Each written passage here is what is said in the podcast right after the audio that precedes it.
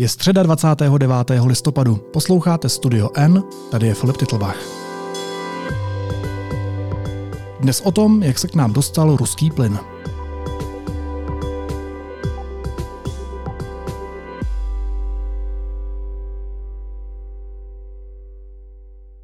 I když je plynovod Nord Stream poškozený, do Česka přesto začal znovu proudit ruský plyn. Ministerstvo průmyslu se přitom začátkem roku chlubilo, že se ho země už zcela zbavila. Jak se sem tedy dostal? A nakolik jsme závislí na Putinově režimu? Budu se ptát ekonomického redaktora deníku N Honzy Úšely. Honzo, vítej, ahoj. Ahoj Filip.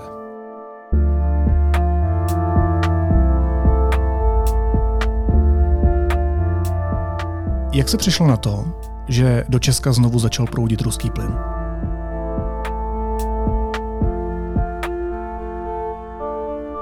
No, všiml si toho uh, ekonom Lukáš Kovanda z Trinity Bank. Vlastně se podíval jenom uh, na, na přehledy, které vytvářejí různé agentury, mm-hmm. ať už ty, které sledují plyn, nebo, nebo agentura Bloomberg, která sleduje ekonomické zprávy. No a ty se to tak usmíváš. A víme teda, jak se sem ten ruský plyn dostal? Ze Slovenska. To víme, protože Teďka jediná cesta, přes kterou může ruský potrubní plyn eh, k nám přitéct, mm-hmm. tak je přes Slovensko a, a přes Ukrajinu. Paradoxní je, že, že Rusové platí Ukrajincům transitní poplatky za převod plynu eh, na západ. Fakt? Ano.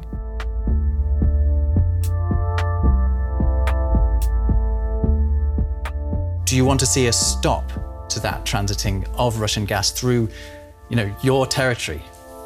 Rob, I'm glad you raised this issue. Uh, the only reason uh, Ukraine is still transiting Russian gas is to support European Union countries, especially landlocked countries. Kdo ho sem teda přivezl ten plyn?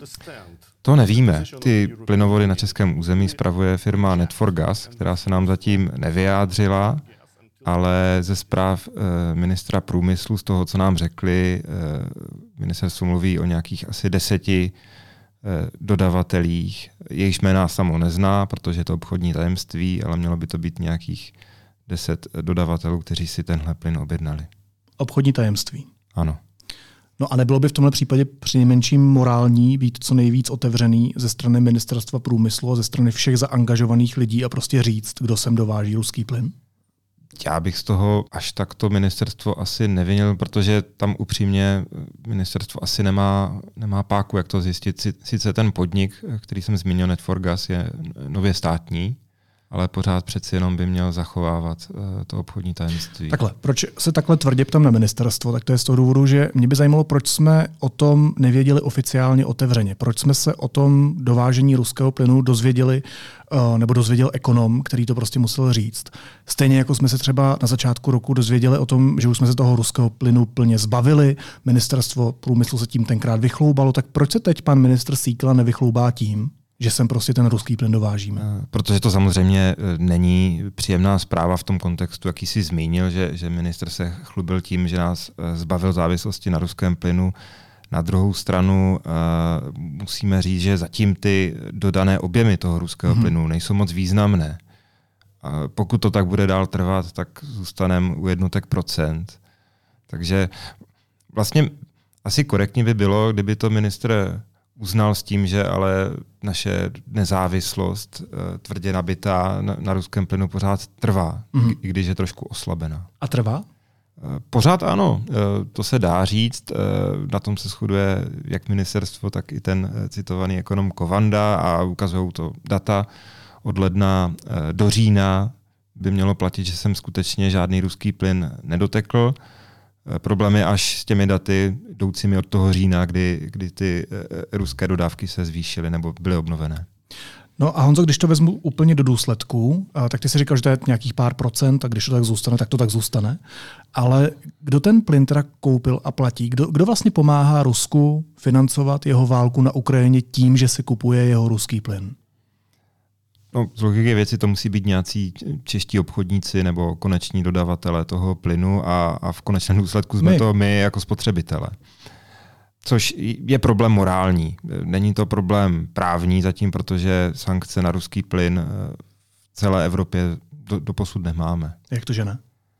Protože tady pořád panovala obava, že když Rusko zastaví dodávky nebo když my se jich vzdáme, tak že, že tady ty, tu minulou zimu umrzneme. Pořád tady byla spíš taková vyčkávací taktika v tomhle směru, ano, byla snaha se závislosti na Rusku zbavit, ale nikdo už nechtěl udělat ten razantní krok, že říct, ne, my už oficiálně od vás nic dalšího nevezmeme. Prostě byla tady nějaká taková pojistka. A teď to teda platí jenom v otázce morálního postoje. Kdo se k tomu jak postaví? Ano. A Česko se k tomu staví jak? Eh, Česko musím říct, že alespoň doteď bylo docela důsledné v tom, že opravdu se snažilo toho ruského plynu vyvarovat, už tady padlo jméno ministra Sikely, tohle bych mu opravdu přičetl k dobru, jako něco pozitivního, že se snažil o vyvázání z té závislosti eh, na Rusku, zajistil spolu s Čezem eh, pronájem eh, LNG terminálu v Nizozemsku, z kterého získáváme plyn ze západních zdrojů. Skutečně ty první měsíce roku tady ruský plyn netekl, ale tím, že to není nějak sankcionované, není to hmm, hmm. nějak Eh, vymáhané ta věc, tak vlastně ten stát v tuhle chvíli nemá páku, aby, aby zabránil těm eh, ruským dovozům. A má tu páku někdo jiný? Teoreticky by mohla mít Evropská unie, kdyby se usnesla na těch sankcích. A usnese? Teď to není opravdu na pořadu dne. Je, je sice pravdou, že, že Evropská komisařka pro energetiku eh, Kadri Simpson už někdy v září vyzvala rozjetí těchto sankcí vyloženě ale eh, na ruský plyn dopravovaný po moři. Podobné usnesení eh, iniciovali europoslanci, ale není vůle se nějak pohnout ku předu. We all understand that uh, the power and the possibilities of getting alternative gas supplies, especially with LNG terminals, is limited. And it will take time for the European Union to make quite a serious steps to stop consuming Russian gas. As it goes for now, doesn't really matter what country exactly consumes Russian gas. The fact it is being consumed by the European Union. And that is the thing we would definitely expect the European Union to work on.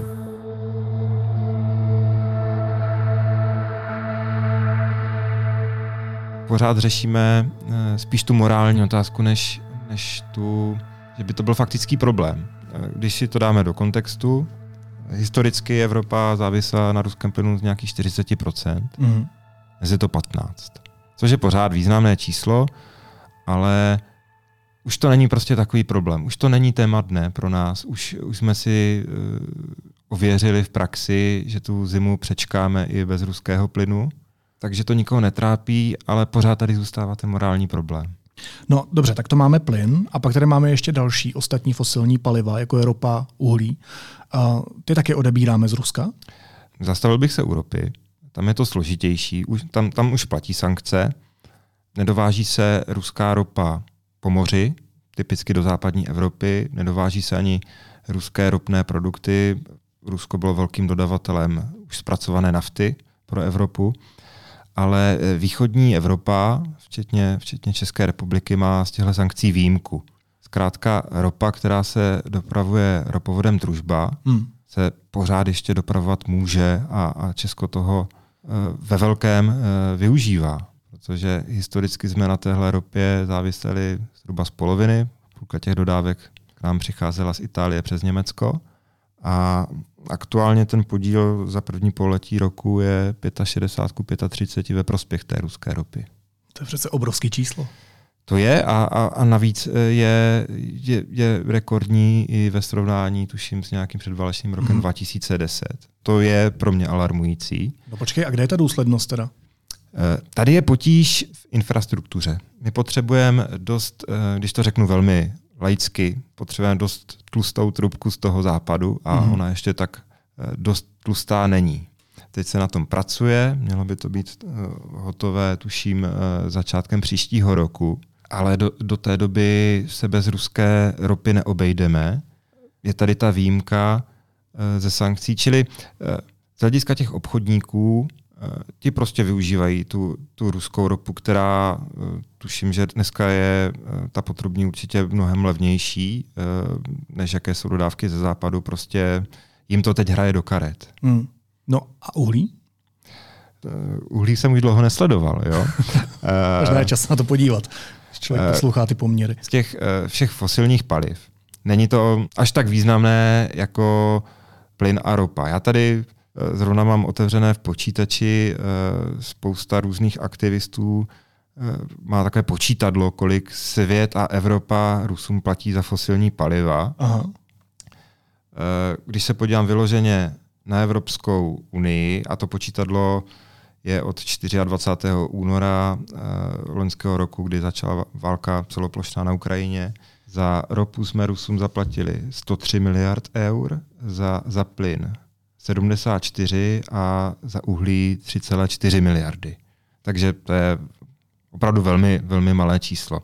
Platí tady eh, sankce na ruské uhlí eh, v celé Evropě a opravdu přiznám se, že nevím, jak moc se dodržují, jestli, jestli se to nějak neobchází, ale předpokládám, že v tomhle jsme zrovna asi důslední. No a když se ale podíváme na tu závislost Evropské unie, respektive těch členských států Evropské unie na ruských komoditách, na všech, ať už je to plyn, nebo je to uhlí, nebo je to ropa, tak dokážeš říct třeba, které státy jsou na tom nejhůř? Obecně je na tom hůř to východní uh, křídlo Unie, ty postkomunistické státy, které mají k Rusku geograficky blíž a často i politicky. Hmm. E, typický příklad je Maďarsko. E, Maďarsko jako jedna z evropských zemí má přímý kontrakt s Gazpromem, tedy ten tamní, tamní prostě energetický podnik.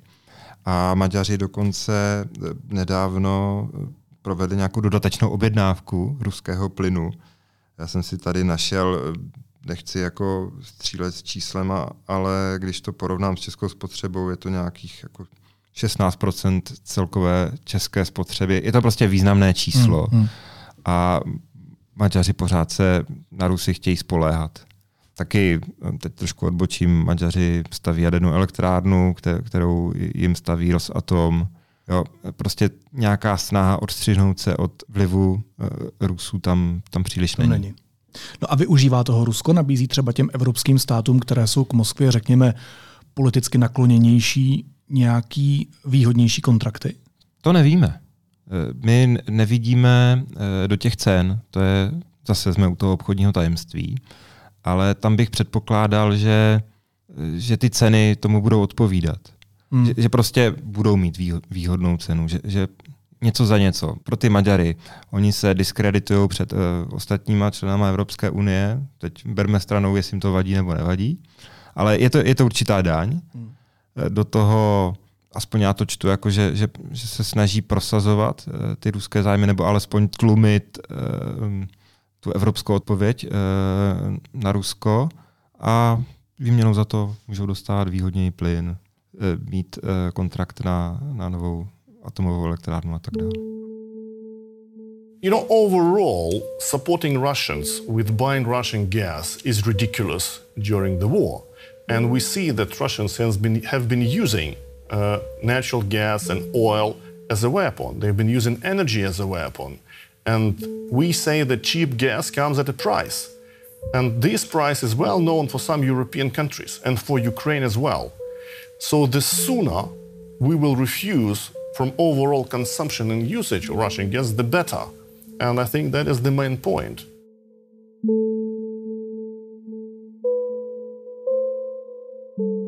To je otázka asi, na kterou nebudeš znát odpověď a možná zatím ještě nikdo, ale uh, existují třeba indicie, že se Slovensko vydá tou maďarskou cestou i v tomhle případě s Robertem Ficem? Těžko říct. Eh, tam je trošku paradox. Já jsem si zrovna četl eh, článek kolegů Slováků o dodávkách plynu.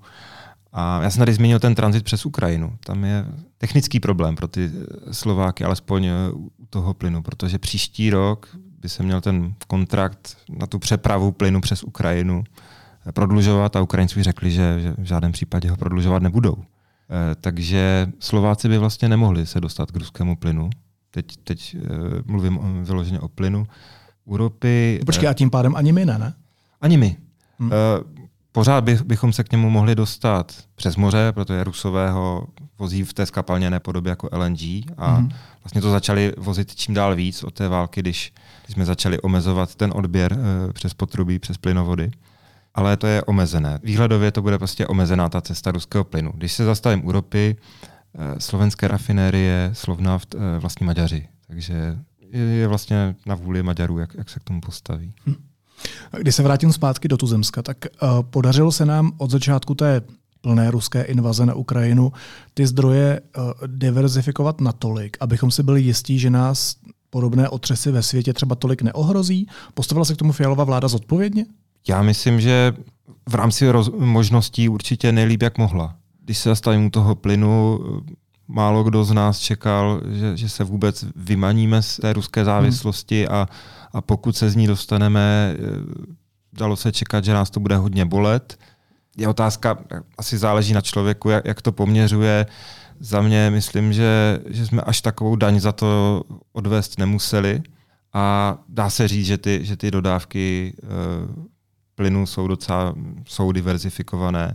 U ropy je to zatím složité vzhledem k těm problémům prostě těch úzkých trubek, když to takhle opravdu zjednodušuju. Ale zase je, je tady ta snaha s tím něco dělat. Bavili jsme se tady o, těch, eh, o té závislosti Slováků nebo Maďarů. Všechny ty východoevropské státy, které mají výjimku na dovoz eh, ruské ropy, řekli, potřebujeme nějaké přechodné období, abychom přestavili své rafinery, aby vůbec zvládli přijímat uh, neruskou ropu. A u nás byla snaha to nějak popohnat, jednak jakoby rozšířit tu trubku ze západu a něco udělat s těma rafineriema, což se daří. U Maďarů tuším, že tam není nějaký tlak, aby, aby se to rychle vyřešilo, nebo, nebo chtěli si vyhádat co nej, nejdelší přechodnou dobu. Zkrátka ne, nebyla tam ta, to, to pnutí prostě se rychle odstřihnout od, od Ruska v tomhle směru. A myslíš si, že by jako nejsprávnější řešení bylo, aby celá Evropská unie, včetně nás, směřovali jako k úplně nulové závislosti na ruských komoditách? No výhledově určitě za mě je to nejlepší řešení, protože když eh, nebudeme záviset ekonomicky na Rusku, tak nás nemůže vydírat. Ale musíme pochopit... Eh, Ale my vždycky přece na někom budeme závislí. Ano.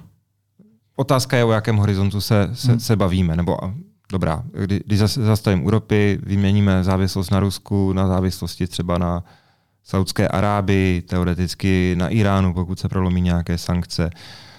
Pokud už se zbavíme ropy, tak můžeme být závislí na eh, výrobě komponentů pro elektromobily na Číně. Eh, a tak můžeme pokračovat pořád dál a dál, ale já tady vidím tu snahu s tím něco dělat. Mm-hmm.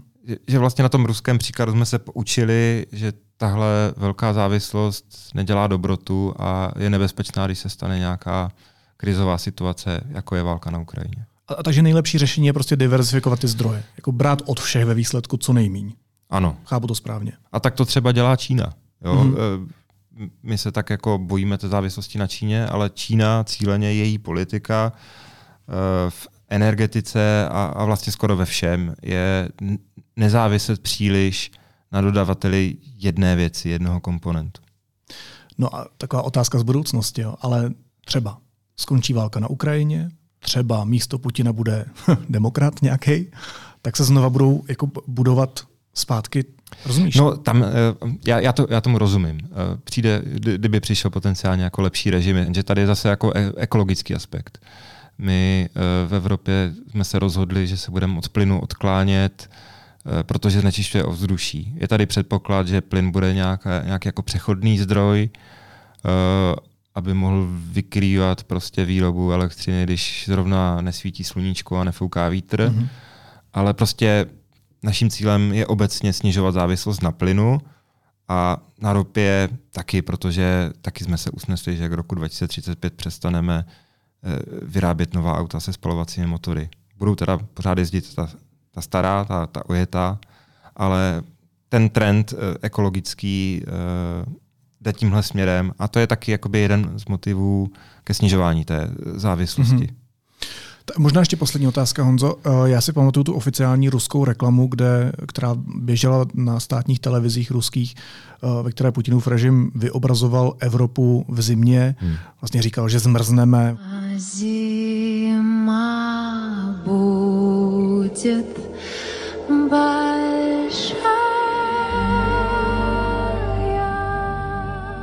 Ukazoval, že, že, že jsme zkrátka na, na tom Rusku hodně závislí a, a že to prostě nemůžeme přežít bez těch ruských komodit.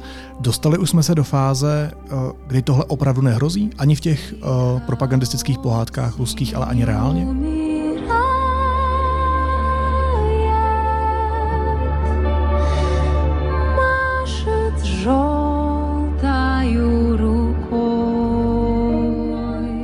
U plynu dovedu si docela odvážně říct, že to, že to nehrozí.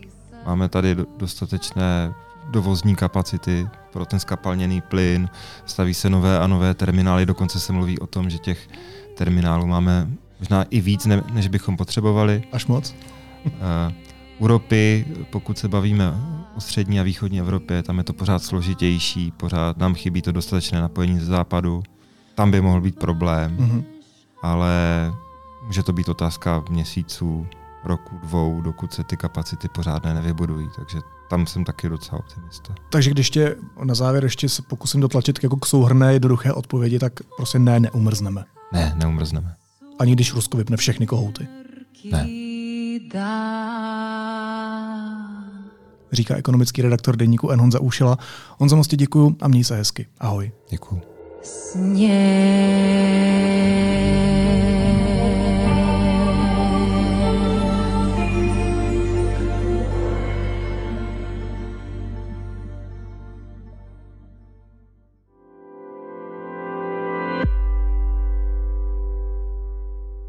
Následuje krátká reklamní pauza. Za chvíli jsme zpátky. Hele, já jsem ztratil lístek, jo. Prostě ho nemám. Hlavně, že máš pivo. Nevadí, přineste mikulášský balíček pro děti a dostanete lístek zdarma. Mezinárodní festival Případ pro sociálku 27. listopadu až 3. prosince ve Venuši ve Švehlovce. venuševešvehlovce.cz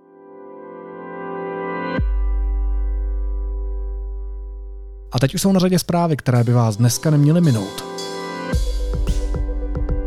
Podle průzkumu Kantar.cz pro českou televizi těsná většina lidí nesouhlasí s další vojenskou pomocí Ukrajině. Dosud byla podle agentury většina Čechů pro posílání zbraní napadené zemi. Od začátku příštího roku by lidé měli mít možnost nosit občanský průkaz v elektronické podobě v mobilu. Novelu zákona, která to umožní, schválila poslanecká sněmovna. Ruský diktátor Vladimír Putin podle vysoce postaveného činitele americké diplomacie neuzavře mír na Ukrajině, dokud nebude znát výsledky amerických prezidentských voleb. Ty se uskuteční v listopadu příštího roku. Výcvik ukrajinských vojáků v Česku bude moct pokračovat i příští rok. Sněmovna vládní návrh schválila i hlasy poslanců opozičního hnutí ANO. Dolní parlamentní komora souhlasila taky s prodloužením většiny misí českých vojáků v cizině, jak to navrhovala vláda a zájemci o střední školu budou místo dvou moct podat tři přihlášky. Přihlášky půjde poslat elektronicky a půjde v nich zaznačit pořadí priority škol. Změny přinese novela školského zákona, kterou schválil Senát. Ještě ji musí podepsat prezident.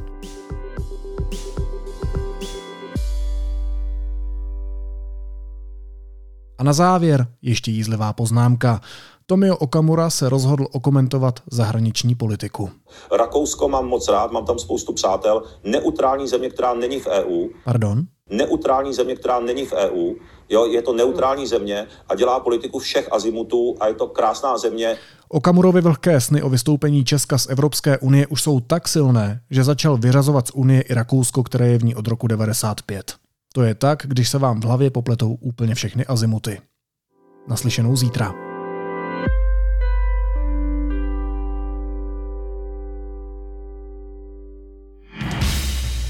Baroko, brando, bohem. Národní galerie Praha vás zve na výstavu geniálního malíře, nejlépe placeného umělce, celoživotního dlužníka, marnotratníka, nevěrného manžela a také vězně. Výstava Petr Brandl, příběh Bohéma ve Valčtejnské jízdárně do 11. února 2024.